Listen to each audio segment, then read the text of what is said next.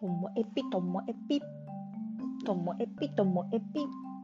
面白から真面目までサクッと聞ける独り言ラジオともえぴです。こんにちは、えー、昨日のあの 数字はすいません。もう一人で盛り上がっちゃって途中から早口にもなってきたのででもあの全て一発撮りでノーカットっていうのをポリシーとしてますのでそのままアップしてました。で今日はちょっとあの話が変わりまして、私が最近なんかずっと気になってて、あの、なんだろうなと思っていた言葉についてです。皆さんはあの Z 世代って聞いたことありますか？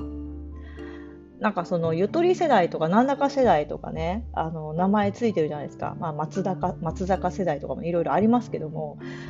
でも Z 世代ってその今の若い人たちを指して言う言葉なんですけどあの具体的に何年生まれなんだろうなと思ったんです。でちょっと調べてみました。この Z 世代っていうのはアメリカの方で北米の方であの言われて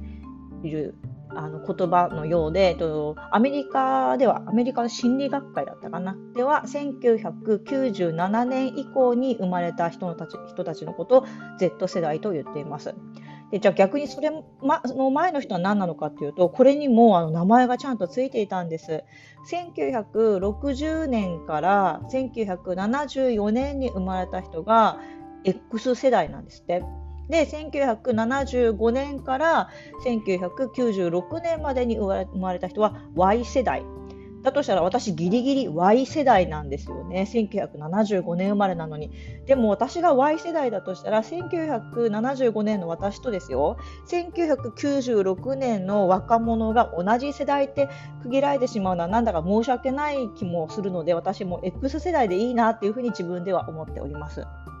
でこのなんか Z 世代のなんか特徴いろいろ書いてあったんですけどももう物心ついた時から当たり前にインターネットがあるとかあとはだからその個人情報の保護についてとかあの自分についての価値観とかが他の世代と違っていたりとかあとね書いてあって面白かったのがあの3.11じゃない9.11 9.11のあのアメリカのテロを経験しているからこう社会的なこう関心が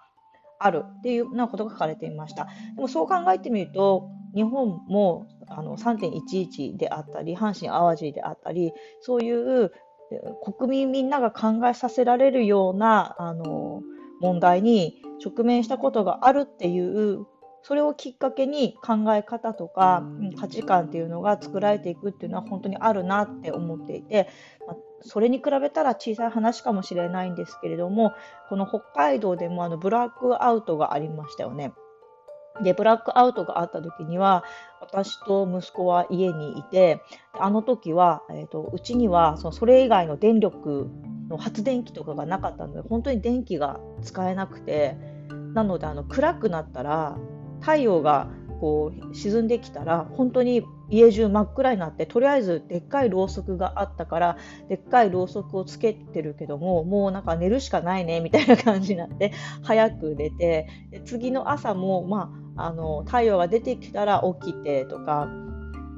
電気がないからやれることも限られてたりとかしてでもその時にもう2人で、まあ、仕方ないねしょうがないねこういう時だからねっていう風にして環境についてあのそれにこう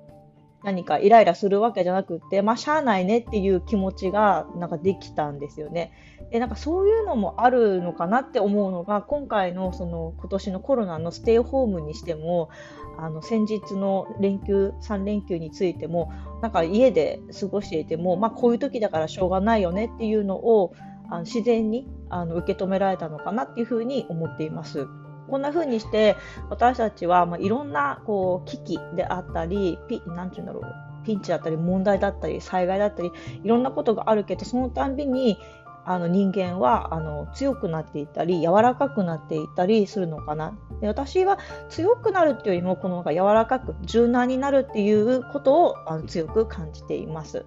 っていうようなこの X Y、Z 世代で私は X でいいですよっていうお話でした。